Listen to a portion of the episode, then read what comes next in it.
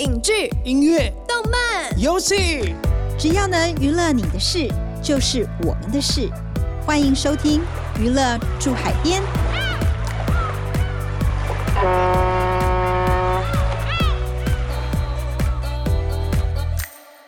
大家好，欢迎收听由静好听与静周刊共同制作播出的节目《娱乐住海边》。我是静周刊娱乐产业组记者麒麟。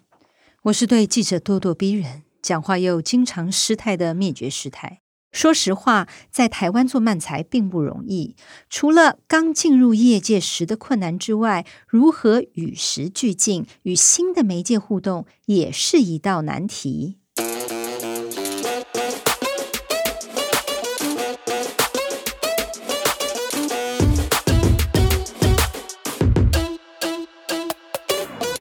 在此之前呢，我先介绍一下达康的现场演出。他们成立至今，在台湾已是公认的漫才表演第一把交椅。近年只要推出新的表演，常发生售票秒杀的情形。例如去年夏天，他们的新作《三口组》，票券开卖十分钟就售罄。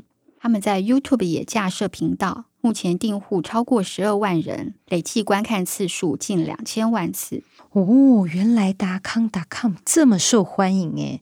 嗯，我觉得哦，他们是不是经历过一段摸索的过程，才会有今天的成绩吧？的确，前面提到阿达和康康都是北艺大毕业的，但虽然他们是戏剧系出身，其实现场喜剧对他们来说还是有困难和挑战。真的，一切都是困难，因为我们原本以为想说，哦，我们从戏剧系出来的，有学过舞台表演，然后。应该比较容易上手吧，可后来发觉有帮助，但是也完全不是那么一回事。因为我们在做剧场表演的训练的时候，其实我们做训练的表演并不是直接面对观众的，我们有一个所谓戏剧的第四面墙在，所以我们会在这个墙里面做我们自己之间的表演。可是站台喜剧是完全不一样这件事情，它是在一个比较有时候是很近的空间里面直接对观众对话的，那个表演的关系上其实是非常不一样的事情。那光这件事情就。让我适应了非常非常久，然后再来是漫才这个形式，双人站台喜剧这件事情，它又有点像演，但又有点像直接说，它又跟我们之前在练习做戏剧文本的时候是很不一样的事情。等于说它是某种利用个人特质，然后要怎么去写出笑话。那观众已经预设要来现场要笑了，那要怎么让他们笑，就有点像，呃，我今天跟你讲个笑话，你通常就已经做好防备，就很难笑。那怎么在这个门槛之下去尝试？突破他们心防去做这件事情，其实都是有很多未知要去探索的。那这中间当然也参考了非常多，呃，因为台湾没有人在做满才，参考很多日本的影片，有字幕的没字幕的，然后看他们用什么方法去建构他们表演的逻辑，还有文本的逻辑，一步一步这样土法炼钢的，把现在我们所谓我们自己的这种漫才的做法做出来。其实我觉得喜剧这个东西蛮共通的啦。其实我写完相声、做完相声的东西，回来做漫才，你更可以看到，其实它就是一个双人的对口形式，去推进一个话题，怎么样有趣。那只是相声里面是逗哏捧哏的，逗哏是这比较偏向呃主要叙述者，然后负责把包袱一起抖出来的那个人。但其实。当你发现这个共通性的时候，其实你就会去辨认说，那漫才里面两人关系是怎么合作的呢？即便没有字幕影像看了，你还是透过我们戏剧系的背景，可以帮助我们去分析，有没有工具去分析他们的关系、他们的表演，呃，他们的话题的呈现方式、他们角色的趣味的地方。所以慢慢的，你就是掌从表演掌握到他们的文本、他们的发想的逻辑，再透过很大量的综艺，我觉得综艺是一个很重要的东西。因为台湾早期什么未来日本台啊，或者什么，他们会进呃日本综艺。但日本综艺你看起来好像哦，就主持人，然后来宾，然后大家讲话很好笑，讲笑话，讲笑话。但其实他所有的那个对话抛接，来宾丢出来的这种装傻的效果的笑料被吐槽，它完全就是慢才了。它只是在发展一个即席的 free talk 的情况底下。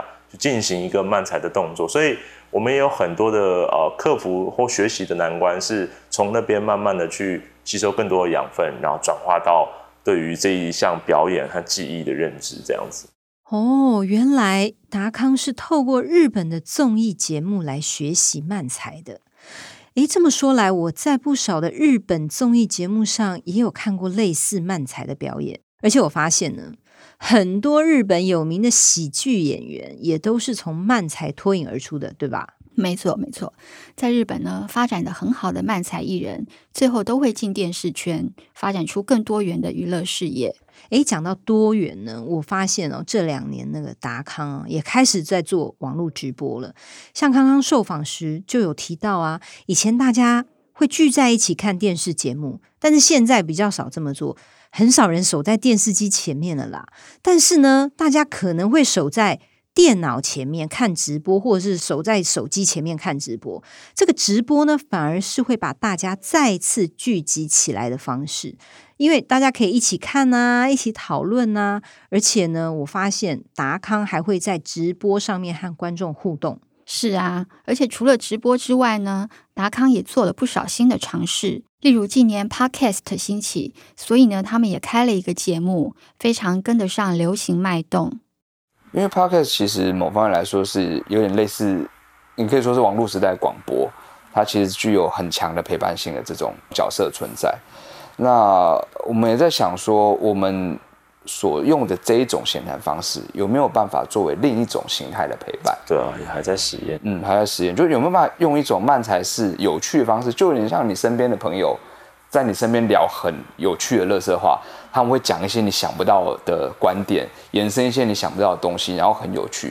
因为有时候我们有的生活经验就是，我们跟一些人吃饭，我光看那些人说话，我就觉得很娱乐到我了。有没有办法有这种 podcast 出现？是它可能比较不是像现在主流 podcast 就有很多资讯啊，有比较多的呃讯息上的传达的东西。如果它是一种非常放松、纯娱乐，好像在听身边奇怪朋友聊天的这种东西。它有没有可能成为有这样的陪伴性的产品出现？所以做了 Podcast 这个东西。我觉得当搞笑艺人呢，真的很不容易。搞笑呢，也需要天分。像我天生呢就没有搞笑基因，靠这行吃饭，铁定饿死。师太呢，你觉得自己是一个搞笑的人吗？我我吗？嗯，好，我我认真觉得呢，师太本人呢，其实并不需要搞笑，因为呢，本身就是个经常闹笑话、笑料百出的人了。好的，辛苦师太了。要专职做个搞笑艺人，其实并不容易。像日本搞笑团体漫才少爷来台湾发展五六年了，在之前的访问当中呢，他有提到过糊口不易，因此想要逗乐别人的欲望是很重要的。嗯，对我来说，我觉得那个想让人家笑的意图是很重要的。那有点像燃料，是个动力的东西。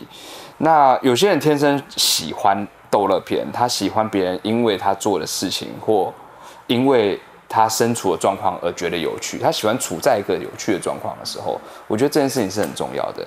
因为我相信所有几乎应该所有做喜剧的人，很多都是从逗乐身边的人开始的。我听过很多喜剧演员，甚至是从逗乐自己的父母开始的。这这些都是很有可能，还会一路到舞台上面去逗乐更多的人，让你的受众群变得越来越广。可这些开始都是源自于你有那个想要让人家笑的欲望，那这种东西我觉得是很天然的。因为有人天生不喜欢他讲话的时候人家在笑，他觉得你为什么不好好听我说话？他觉得这是一种不尊重。但是做喜剧的人常会觉得，哎，我说的话，甚至在很多情况之下让人家觉得有趣，不管用什么方法，他都是会觉得有成就感，还很开心的。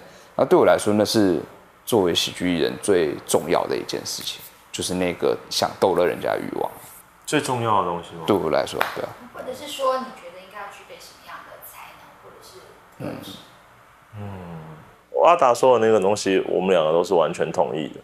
嗯，对你没有这个前提，其实就真的会很辛苦，因为你会把它代换成其他的一种认同，那就不太妥。钱，对，就是成名的途径，钱。当然，我们都想要让我们的生活更好。但是如果今天这只是你的工具的时候，有一天你会觉得很累，因为你没有真的。其实最核心的是你要逗乐你前面的这位观众，让他觉得有趣。那个消耗会是很可怕的。对对对，那这是一个。然后另外一个，我觉得反而是那是那是一种什么样的心情啊？就是除了逗乐以外，其实我觉得或多或少是你还是会希望成为被人看到的那一个，就是你的心态上会想要走到人前被人观看。不是说你很喜欢 show off，但总不能逃避这件事情。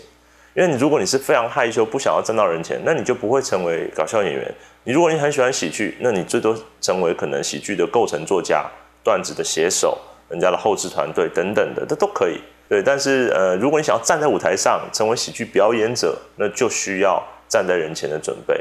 那我觉得这个心态和甚至说某一种需求是需要的，是自己的需求。我需求站到人前这件事情，对。台湾除了达康之外呢，还有哪些漫才团体啊？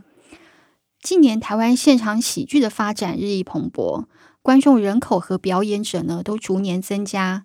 以漫才团体来说，努力打造品牌还有创作作品的，至少呢有二十组，包括日本来台发展的漫才少爷，台湾也有面白大丈夫和漫男熟等团体。值得一提的是，漫男熟是达康带出来的学生，有三到四组人持续创作，其中有一组呢叫做电动瘦焦蓝，他的成员瘦瘦，呃，本名是曾威豪，身兼歌手和演员。近期在电影《消失的情人节》里嘎了一脚，与林美秀饰演赴邮局相亲的母子档，喜感的演出令人莞尔。哎，我有看《消失的情人节》，原来那个胖胖的眼镜男就是曾威豪瘦瘦啊！哎，他一站出来就浑身散发喜感。嗯，今天聊了那么多关于漫才的秘辛，大家是不是也对漫才开始感兴趣了呢？请用力的用新台币支持他们哦！谢谢大家收听今天的娱乐驻海边。如果对节目有任何的心得，欢迎上静好听的官网留言给我们哦。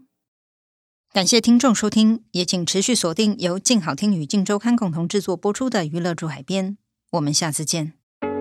想听爱听，就在静好听。